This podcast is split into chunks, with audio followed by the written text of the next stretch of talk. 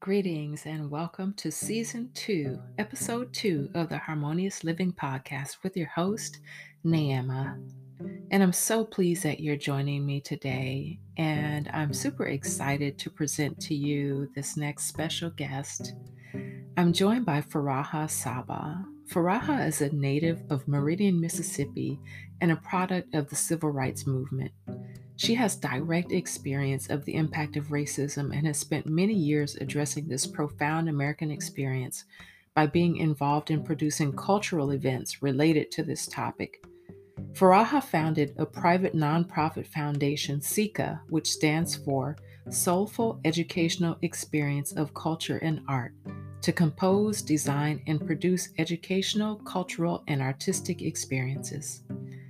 Furahaa teaches interpersonal communication at Grossmont Community College and is the author of the textbook How to Improve Your Interpersonal Communication Skills.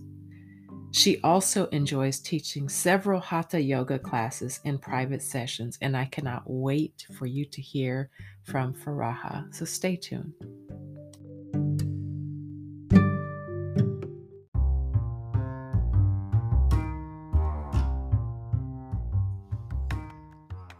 This episode of the Harmonious Living Podcast is sponsored by Harmonic Soul Wellness. There's no time like the present to improve your health. Check out our 90 Days to Wellness plant based eating program. Contact us at 619 752 0462 or find us on the web at harmonicsoulwellness.com.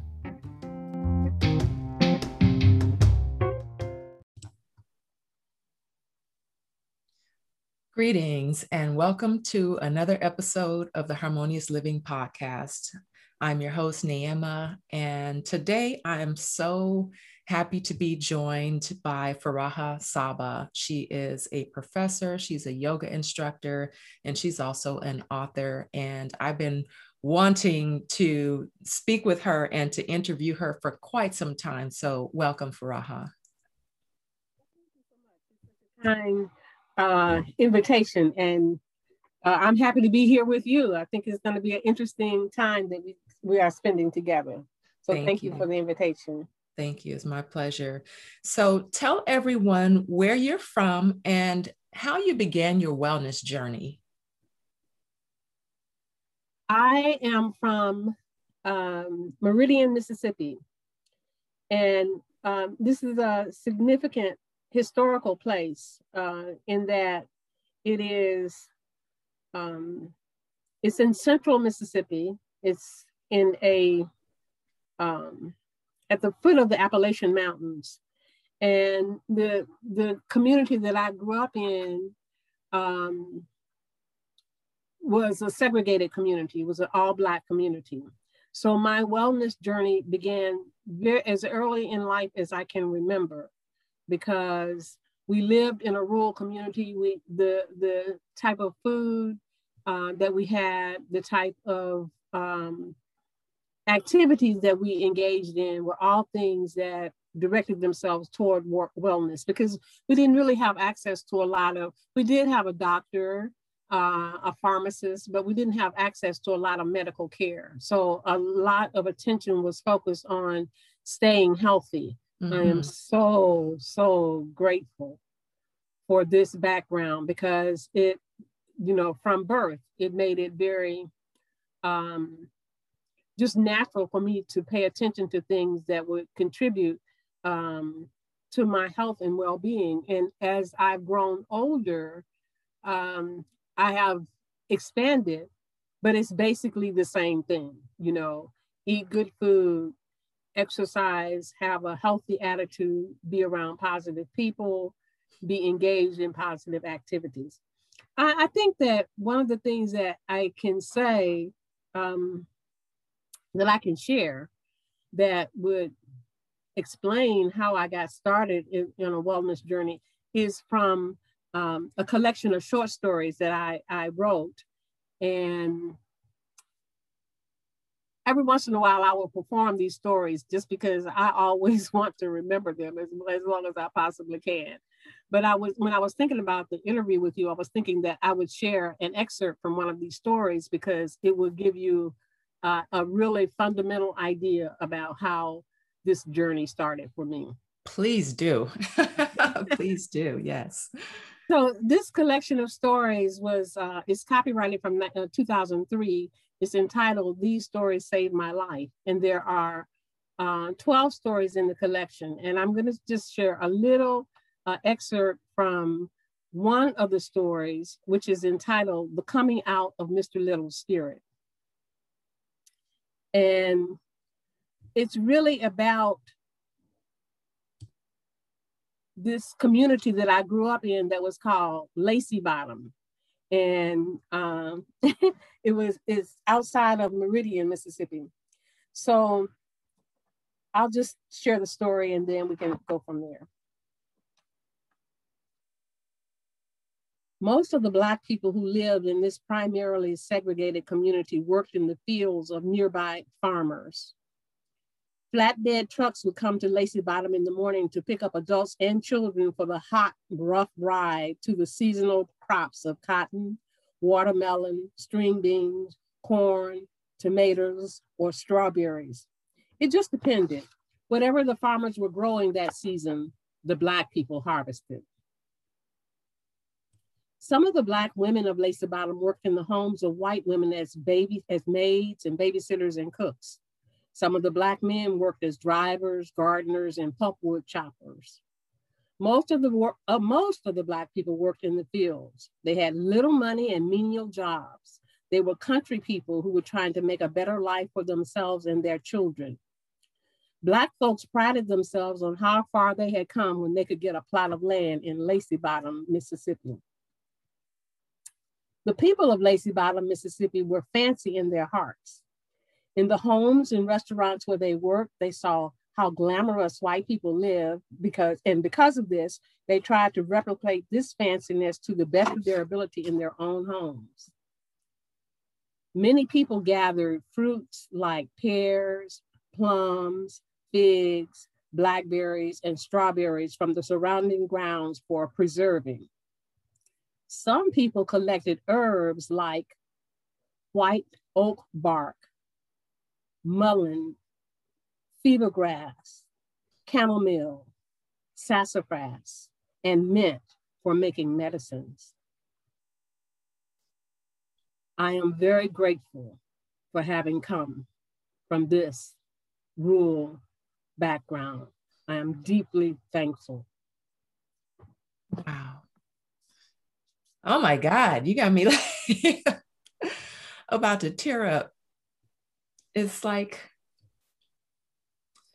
you know, there are times where um, people have been made to feel a sense of shame of where they come from, or that having that rural background um, has been looked down upon. I think you know, just based on our experience in this country, a lot of people have wanted to separate themselves from the experience of being connected to the land like that.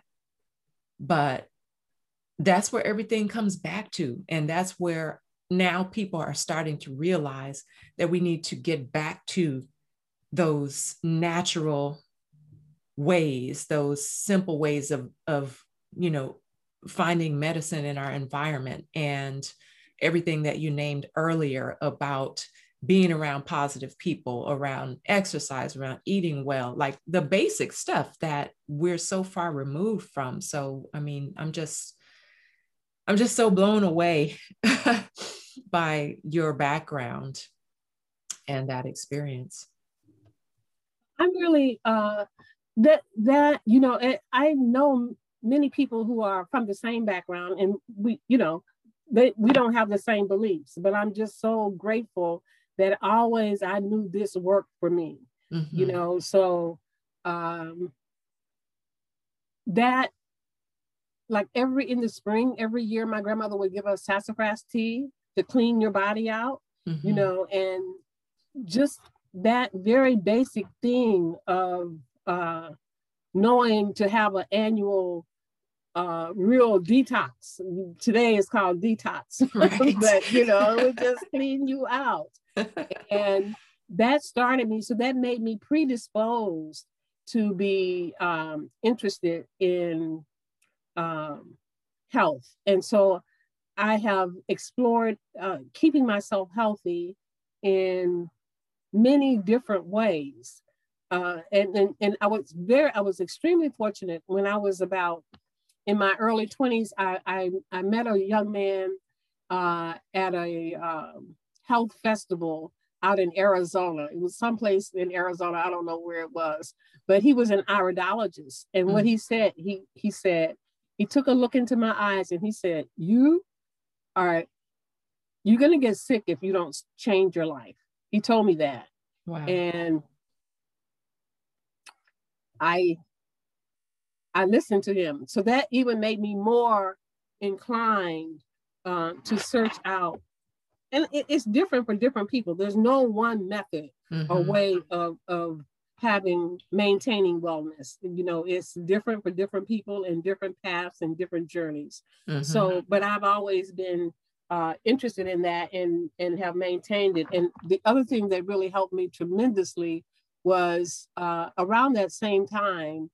I um, I was uh, on the faculty at the at Morgan State University, a historically Black university in Baltimore, and a, a friend of mine, a friend of mine, and I had rented an apartment. So we rented the apartment, and we, you know, she was into homemaking, so we had decorated and we had put all our little stuff out, and we were all cute. And then we sat down and realized that we had spent a lot of money, but we had not bought any food. so, you know, now what are we going to do? So we put our little pennies together and we went to Lexington Market. Um, which is uh, a famous market in in Baltimore, huge. It's right, you know, on the is right on the water. People come in from all over the world. They bring things and so forth. So we went to Lexington Market with our limited income, and we could not afford to buy any meat. So we bought all fruits and vegetables. And from that moment on, I have been a vegetarian. Mm-hmm. Uh, and then I have refined, you know, my diet over the years. But that day, because when we finished with the meal, we took went home, we cooked it. We had the pots and pans, you know, and now we had something to put in the pot and pan. Uh, so um, when we finished, I realized how much better I felt after the meal. And mm-hmm. that was a feeling that I had not had in a long time because coming from a rural background, we had a lot of vegetables because we grew vegetables. And my grandfather uh, would hunt and, you know, they would go fishing and they would bring other uh, types of meat and things like that. We had a smokehouse at one time. So all of these things are a part of the foundation. And from that moment of becoming a vegetarian, because once you become a vegetarian, it's a, you know, you changing your whole life. And it makes you be more aware of not only what you're eating as far as food, but also to make sure that you're maintaining the balances that you need in your body to have a healthy body. Um, mm-hmm. So that though the combination of my background, where I was from, what I was used to eating, what we had a lot of, and then that economic decision of deciding to become a vegetarian, which is now not as inexpensive as it was then, because then you could eat a lot of fresh fruits and vegetables and they really didn't cost that much. Today, organic food is much more expensive than a lot of other types of food. So, um, but maintaining that. And then the other thing that happened to me was that I was very fortunate in that I met several people who were expert herbalists. So I knew how I, I, I knew how to get medicine that I needed for my mm-hmm. body. And that has sustained me all these years. I'm so very, very, very, very thankful. It's a risk. It's not an easy way of life. It's a risk because you're you're you're making a, a, decision that you're going to make choices for yourself instead of accepting what is given to you. Mm-hmm. And so it involves not just what you're eating, but how you're thinking, what kind of information you're allowing into your sphere, what kind of um, activities you're engaged in, what kind of spiritual practices you have, because it's not like a laid out pattern and it's not for everyone. Mm-hmm. Wow, you know, you said so much, and and um, again, getting back to having had the experience of being exposed to the herbs and having the mindset implanted in you earlier about prevention um, and making decisions with the goal of prevention in mind. Because especially when we're younger you know we tend to think oh i can eat anything and i can do anything and i'm fine and i'm young and i'm strong and i'm always going to be this way you know? And so um you know oftentimes there's not that same degree of mindfulness about it. And then secondly especially in the us here more lately um, with it being so meat heavy and processed food heavy and not so much focused on fresh fruits and vegetables.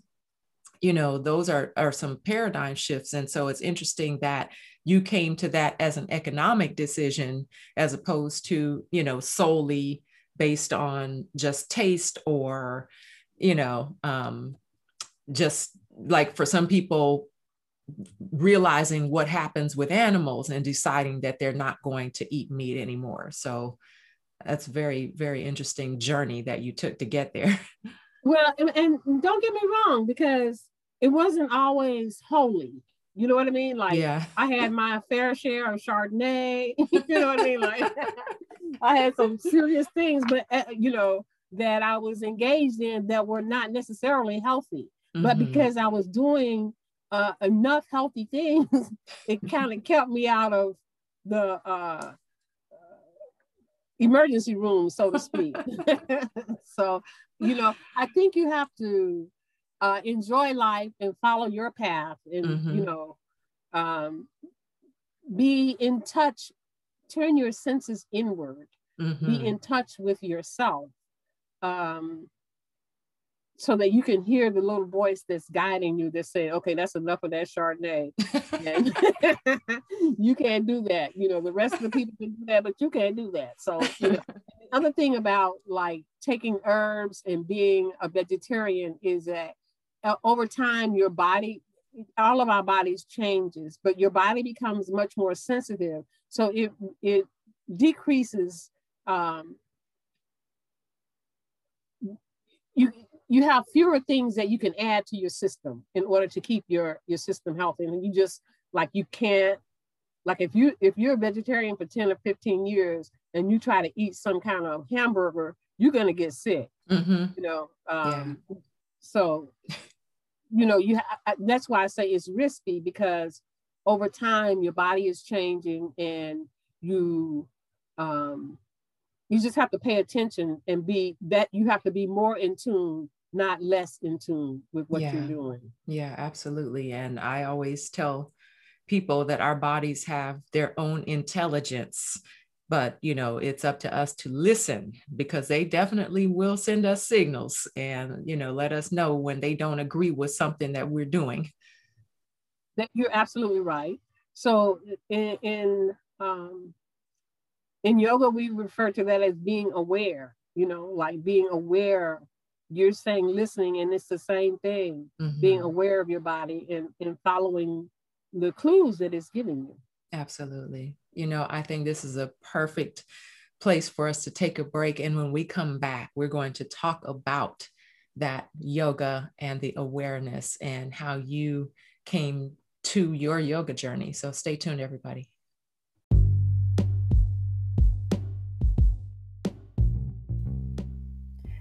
Have you ever wondered what the heck vegans actually eat? Do you want to make healthier versions of your favorite foods? Then you might be vegan curious. Register today for Neema's Vegan Curious virtual cooking demo, Saturday, July 24th from 2 o'clock p.m. to 3 o'clock p.m. Pacific Time. In this interactive live workshop, you'll learn how to incorporate more plants into your regular eating habits and some of Neema's favorite quick hacks for substituting ingredients in your recipes. You can find the link to register in the show notes.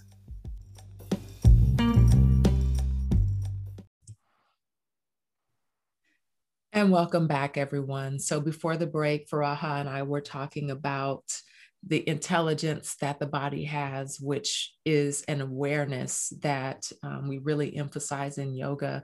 So tell everybody how you came to your yoga journey. When did you become a practitioner? And then how was it that you then became a teacher? Well, in 2003, I, I am um, on the faculty at Grossmont Community College. And while uh, in about 2003, I decided that I was going to produce uh, a one woman performance of th- this collection of short stories that I just read from. And in that type of work, um,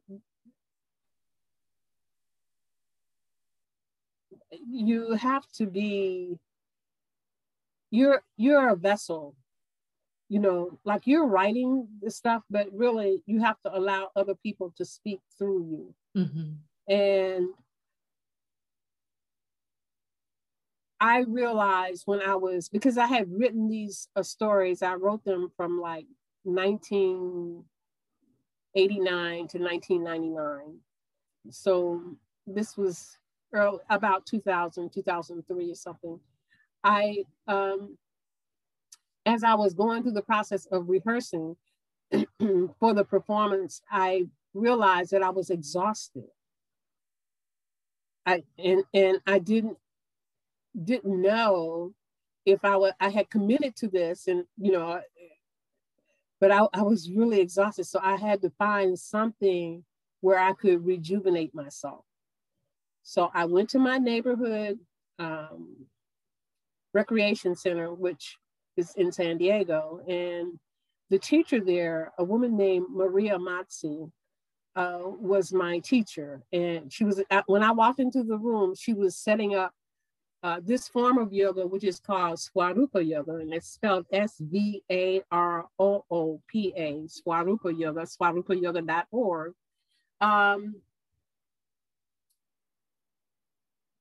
she had all these blankets and pillows and blocks and you know it just looked interesting. So i said it you know and then so i took the class and and as you know the first part of the class is to rest in the pose that is called the asana. The pose that is called shavasana.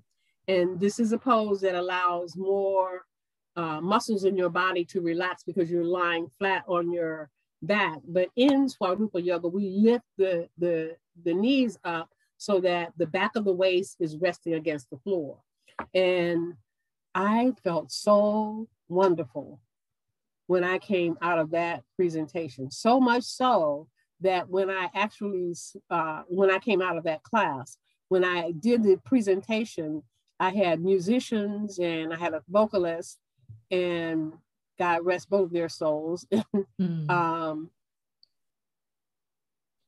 they would do musical interludes, and I would go and rest in Shavasana for the next story. And so that's how, and, and I, I did that. So I would continue my classes for a couple of years, and then I realized that I wanted to know more. And I did not want to be completely dependent upon a teacher for my own practice. Mm-hmm. So I, I, as soon as there was a, um, um, offering of the class you know, here in the found, foundations, which is the fundamental class. I took that, and then I took uh, several other um, years of training, uh, you know, levels of training. Yoga opened up a complete world to me because it showed me specifically how to turn my five senses inward toward myself. And that was a very, a lot of times we're looking outside of ourselves. Mm-hmm. We already know everything we need to know. We just need to remember what it is that we know. Mm-hmm. So, uh, in this form of yoga, and there are, there are many forms of yoga. Any form is good. I just am biased to this because I I, I felt like as Af- as an African American woman who had never done yoga before, and I was probably I don't know where somewhere in my 40s at that time. Um, it fit in my body very well. And I've been fortunate to, you know, be able to share this form of yoga with other people. Um, so after a few years, I started in maybe in 2003 and about 2005, I took the first level of course, and I continue to take levels of courses, um, you know, and just to study and and to explore this whole world because it not only opened up uh, physical uh, awareness and awareness of the body and how to protect the body and how to move it in certain ways and things not to do to tighten your body but it also opened up a new world of literature of music of culture of art of history mm-hmm. and it opened my eyes to a world that I was completely had no idea that it existed.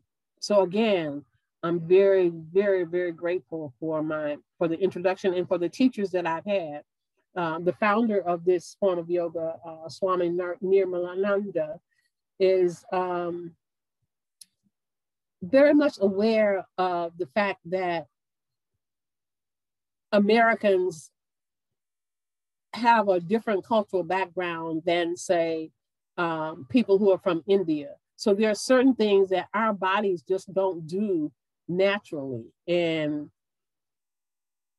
so she adapted the yoga for that purpose, you know, and, and that's why I believe that it's really something that's extremely helpful for African Americans because a lot of times we have problems with weight, high blood pressure, and other specific diseases that you know, resting the body can help in the healing and maintaining the wellness. Absolutely. Absolutely. And, and rest is so important. And that was something that really stood out to me um, when I first started coming and actually before I started coming to your classes, because I had, of course, heard about them from um, my auntie who takes your classes, and then also um, Osset, who's my dear friend. And um, when they told me that you used blankets and blocks and all of that, and you know, my auntie said this is unlike any other yoga because she and I had taken other yoga classes together before. And she said, I really like it. So, you know, I, I can say that it's definitely a very gentle type of yoga and very supported. And I think when people are coming to it from having done other types of yoga where it's like you know power yoga or you know the and i don't necessarily like this type but you know the kind where it's been the spirituality part or the the real meaning of it has been stripped out you know that connection to the self when that part has been stripped out and it's been just done as an exercise, um, you know, I don't really resonate with that. But I love how um, accessible it is for people at all different levels. So talk about that. How how Svaroopa yoga is so different from some of the other types of yoga that you've done. It is different in that it has a basic. Uh, the basic principle is Release the spine in a sequence. So you start at the tailbone, you take the changes into the sacrum, you take the changes into the waist, you take the changes into the rib cage. And those four areas of the spine will affect the upper body and the lower body. It does not uh, vary from that sequence in terms of you do those things first. It's the foundation. Once you do those things, then you can do other types of things and more challenging things. But you must do those things first because our bodies are so um, tense. And if we, if with like with anything, like when you build a house, you can't build a roof before you build the foundation. So, mm-hmm. you know, keeping the sequence and um, maintaining the sequence and and the kindness and understanding that gentleness is okay. You don't have to be pumping all the time. This is a time when you want to rest and relax and let go. And that does not mean tightening your body to do it. Mm-hmm. well said.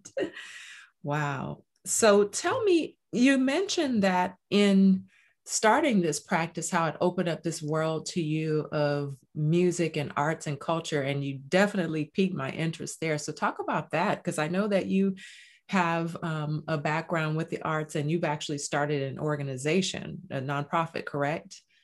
Right.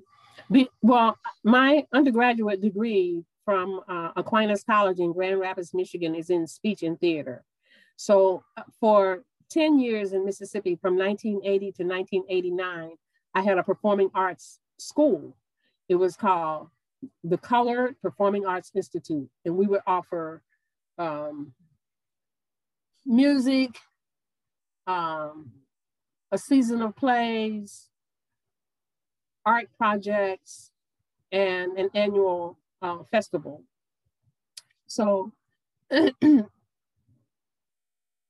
arts to me is like um, a form of yoga because, you know, so what I found was that um, as I became more aware of the world of yoga, the, the type of scriptures that were available, the types of scriptures that had been written that were thousands of years old that I had never heard of. And then um, the type of musical instruments, uh, just, you know, like um, I had an instance once where there was a class being offered uh, a harmonium. Do you know what a harmonium is? It's a mm-hmm. little small organ type instrument that sits on the floor and it's used in a lot of um, yoga musical events. So um,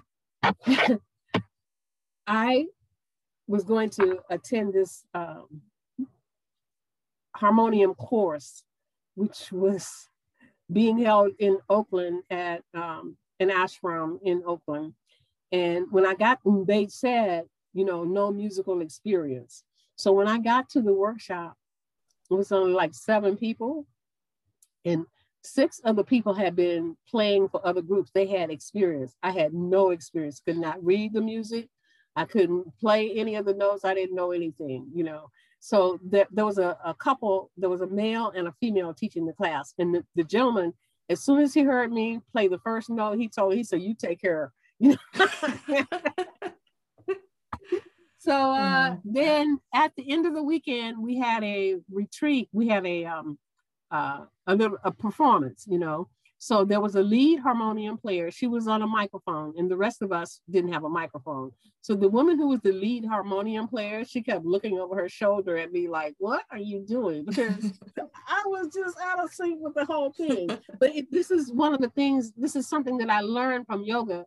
Is you know the willingness to be not the expert, that you don't know, to, to, to just let go of the fact that you, you know, I don't know this. So to really be a learner, to yes. come open, open heart and mind. And and that's what I learned from that experience. After after the concert was over, which I have no idea how it sounded, because I was just, you know, and you know, put your ego out of the way. The lady who was my teacher came up to me and she said, Furahaa, you are my star student. I said, Really? She said, Yes, because you went from nowhere to somewhere.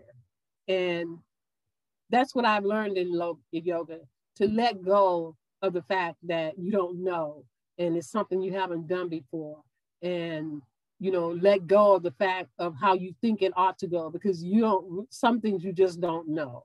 And that's been an incredible life lesson for me to just be open to learning, to new experiences, um, to new ways of doing things, to different type of people, to even different type of music because the, the music of yoga is quite different from that those blues songs I was hearing in Mississippi, BB King and Bobby Blue Bland and you know ZZ Hill.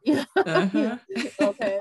So now we're talking about not so much drums, but there are drums, but you know, instruments like tamburas or harmoniums and you know, so it was a different um, and that has kept my interest because it's so much that I don't know, you know. So I keep being open to learning. Beautiful. Oh my gosh. I think this is a good place for us to take a break. And when we come back, we're going to continue talking about learning and teaching. So stay tuned, everyone.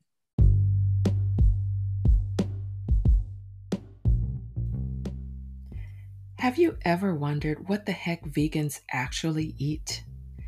Do you want to make healthier versions of your favorite foods?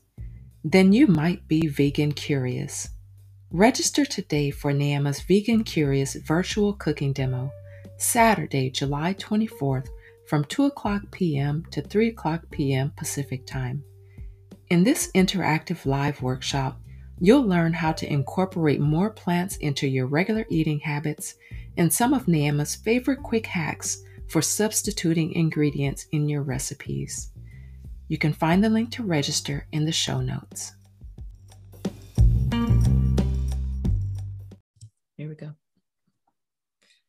And welcome back, everybody. I am just loving this conversation so much. And um, before the break, we were talking about learning and being willing to learn and that's something definitely um, in yoga especially if you're doing it with someone else is allowing yourself to be guided and um, i was just telling Furahaa about conversation i had had where um, you know so many times many of us want to be the expert we want to know the things we want to see what's over there and we want to know the way and learning how to surrender that need to know everything and being willing to be a beginner is so important, especially when you're embarking on something new. So Furahaa, tell us about that. The, um, you made you made just such a great point about um, being a beginner.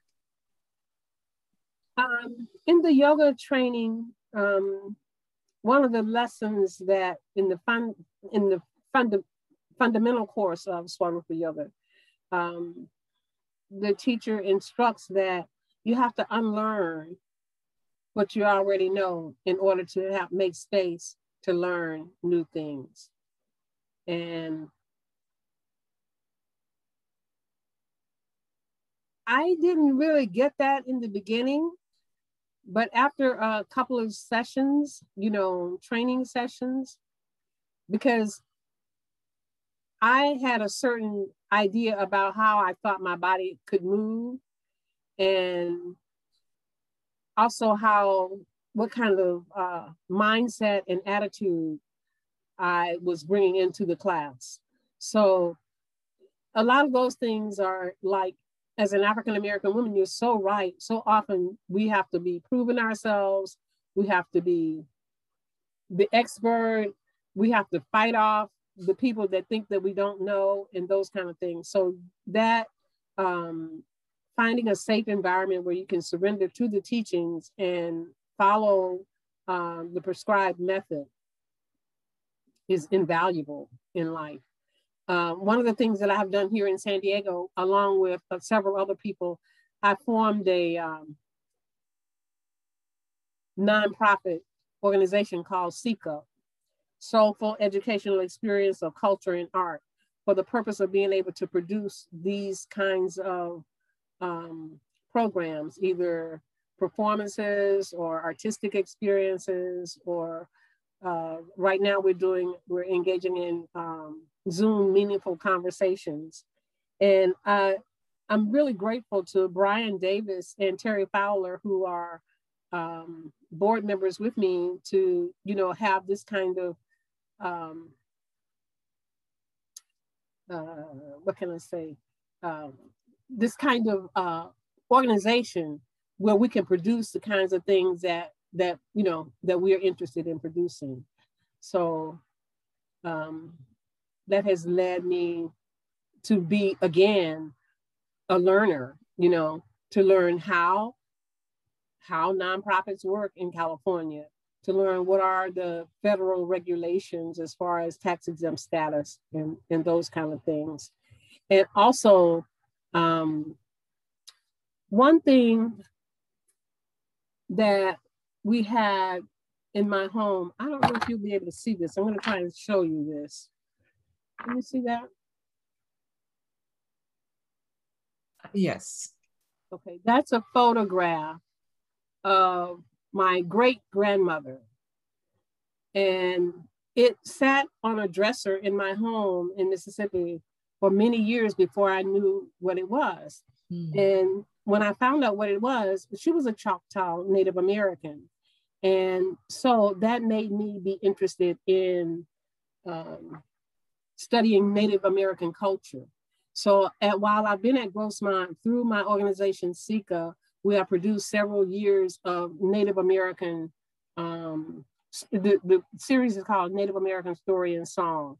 So we've had stories, we've had the um, San Diego Native American Flute Circle, which is a great resource we have here in San Diego. They offer concerts pre-COVID. They probably will start back up again, but they offer concerts, you know, like once a month. And it's a very uh, when you go into uh, Native American communities, I find it to be a very um, spiritual process, you know, and so it's another way of opening up different doors of, of learning, being willing to have an open mind and an open heart to, to new experiences. So those are some of the things that I like doing, that I do that help me to maintain a sense of wellness with myself and with the people in the environment that I'm in. That's beautiful. And um, just, I love the well rounded approach that you take and and you know i always tell people that our wellness is holistic and like you mentioned earlier you know we all have our own journeys to it and so um i just think it's beautiful that you have this expansive approach um, to your wellness? I, I I think it's for me it's the only way because I'm multidimensional. I understand that about myself. So I, I try not to limit myself and also not overexpose myself, like not to have, you know, too much stimulation in the wrong direction, you know. So being uh, particular and directed, you know, and really always being connected to your inner voice, you know, what, what's going on inside of you, you know. I think that's key to me. Um, I, I also believe that I was really very, very, very blessed. My mom was a single parent for most of my life. And she was supportive and encouraging. She allowed me to be myself. She mm-hmm. didn't, she never encouraged me to be like somebody else, you know. So that gave me a fundamental belief in listening to myself and exploring with myself, you know, being able to go into various, uh, just to be an explorer of myself, you know, period. Yeah. And there's, you know, there's so much of a freedom in that because even getting back to um, when you became vegetarian and because that's having that lifestyle can cause you to have such an upstream experience um, you know and can be isolating if the people that you're associating with are not practicing the same things. Um, you know sometimes people give up or don't pursue certain paths because if they think they're going to be the only one doing something then they may go with the status quo just to you know maintain relationships or to not rock the boat uh, you know things like that you know, that's why I say it's it, you're absolutely right because you know I'm from Meridian, Mississippi, so uh, when I go to Mississippi, you know, there are people like that know me by another name. They're like, oh, I'm not, you know, it's not Furahaa because they're not going to respect that, and mm. that's okay with me. But it's also uh, teaching the people around you how to be respectful of you and my mom was always really, really, really, really good at that because she never, you know, like once I became a vegetarian, when I'm in Mississippi, that's her soul, she's passed away now, but she she always accommodated me in that way. And even though other people at the table would um, you know, tease me or, you know, you know, they would be like, girl, you sure you don't want some of this pork chop? You know, it's really good, you know. Or it's just like when you uh when you stop drinking alcohol, people are like, you you don't want to drink? No, you, you know. Mm-hmm. Um so but I think what I had to learn was not to be angry with people, um, to understand, you know, where they were coming from and you know to be able to take a joke and laugh with them but still my greens are over here in this pot. And i don't care what you say. I can't because that you know you can't have any of my greens and i don't want any of yours you know? So um, it's a certain kind of confidence in yourself in what you're doing, mm. you know, and at the same time, a tremendous amount of compassion yes for other people and, mm-hmm. and where they are absolutely and you know that's you said something that's a perfect segue um, about teaching people how to respect you and um, i wondered like for me i know that part of what led me to start teaching people about health and wellness stem from my own personal experience but then also things like my family history and you know wanting to show people how they could um, prevent certain illnesses or ailments that you know are very much preventable through lifestyle. Would you say that your was there something in your experience that caused you to want to teach people about interpersonal communication Oh, uh, well, interpersonal communication, absolutely. Um, because I recognize when I went to college, they said, What you want to major in? You know, that first week, I was, first of all, I had left Mississippi. I was up in Grand Rapids, Michigan, somewhere I'd never been before. And the other thing about me is that I attended, um, at the time that I was going to begin uh, school, high school, the schools were being integrated in Mississippi. So it was a lot of violence around schools. And so my mom, I went to a, a private boarding school in Louisiana, which was like 300 miles away from home. I was like 13 years old. My mother took me down there, left me, mm-hmm. you know, and that, but it was a group of nuns, uh, sisters of the Holy Family and fathers of the divine word. They were all Black nuns and priests. So I left there. And then after graduation, because that was a school you were going to college, period. There was, you know, no discussion about it. They didn't mm-hmm. care, you know. Um, when I arrived in Michigan at Aquinas College, the, the when they asked you like the first day you're there, it's like, okay, what's your major? I'm like, okay, I look at the list, I see speech. And that's how, uh, oh, okay, I can talk because so I majored in that was what I majored in, and then later on going to grad school at Bowling Green State University.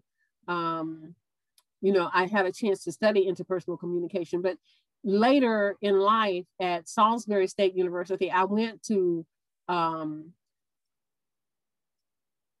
the first year I was hired there. I was replacing the person who was the department chair and she was an expert in interpersonal communications. That was the, the primary course that I was teaching. And when I learned that, because previously I had been University of Maryland, Morgan State, and I'm teaching speech and debate, argumentation and debate, uh, oral interpretation, those kinds of things. But when I learned interpersonal communication, the theories and the ideas about interpersonal communication um, helped me in how I was communicating with my family members, mm-hmm. with my friends, because I had grown up in this era of the civil rights movement. I was pretty angry, you know, and I realized when I was about, you know, in my 20s that, you know, you're going to have to really figure out how you can communicate with our people without being angry with them all the time. Because growing up in a place like Mississippi, you got a lot of reasons to be angry. Mm. So, but it can also get you killed. Mm-hmm. So, interpersonal communication helped me to communicate more effectively in the circles, in my professional circles, in my family, with my um, friends, and in, in romantic relationships, you know, not just to be, you know, pop off with whatever comes to your mind the first time, to understand, have respect for other people and their feelings. So I, I that right now that's the only course that I teach, and I'm exploring it more in the textbook. I have a digital textbook, How to Improve Your Interpersonal Communication Skills, which is available to my students in my classes at Grossmont. And doing the research for that over the last 10 years has strengthened my understanding of the field and also uh, helped me to have access, you know, helped me to be able to explain the information to other people more effectively. And in, in today's world, with the technology that we have today and so forth, and access to information, um, I'm really enjoying being able to, to share my experience in that way. Yeah. And, you know, to that point of technology, because I can imagine that with this pandemic and how we've had to do so many things behind screens now. And you know we have different norms about communicating.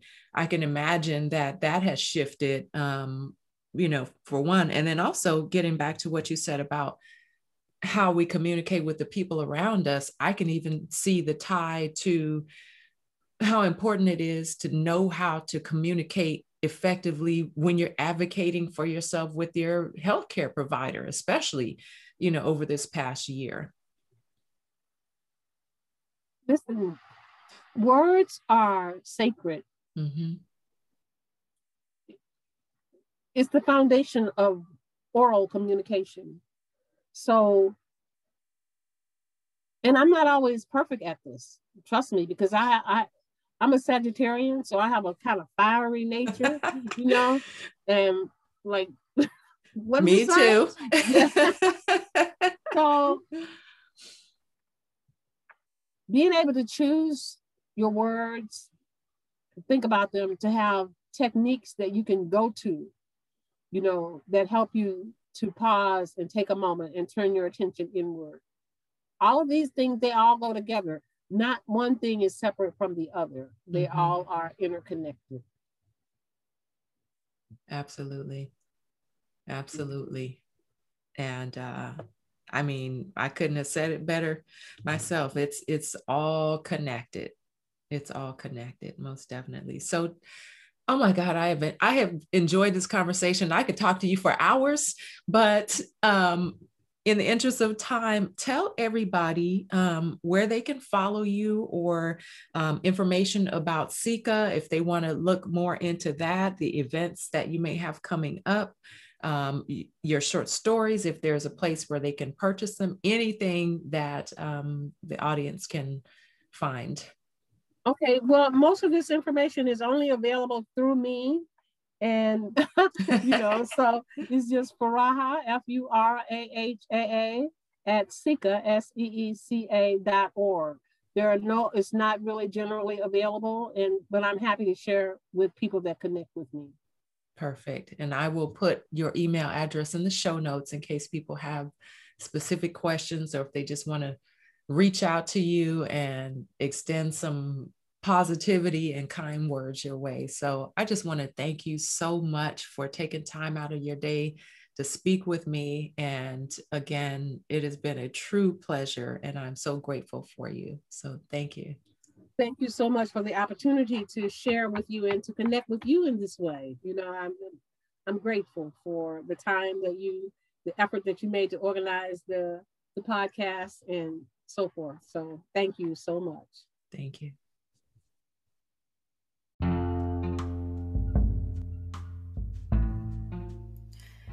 Wow. As always, what an amazing conversation, and I hope that you enjoyed it as much as I did. So, here are some takeaways. Number one, gentleness is okay. We don't always have to push so hard. Number two, have the willingness to be a beginner, to be learning, to unlearn what you thought you already knew to make space for new things. And number three, sometimes we have to teach people around us how to respect us, while at the same time practicing confidence in ourselves and compassion for others. And number four, be a lifelong learner. Have an open mind and approach things with an openness and a willingness to learn. So, I hope that you have enjoyed this episode. And as always, I ask that if you are just learning about this podcast, that you subscribe to it. If you found something of value in this podcast, share it with your family, friends, and loved ones. Go back and listen to episodes in the first season. And as always, if you find something that you really, really resonate with, post a screenshot of this podcast and tag me in it, and I will repost you on social media. You can also send me a DM in my Instagram, and you can find the connection to my Instagram in the show notes. So I know that you have many choices on where you listen to podcasts. And I want to thank you for taking time out of your day to listen to this one. So have a beautiful and blessed day, and peace and love to you.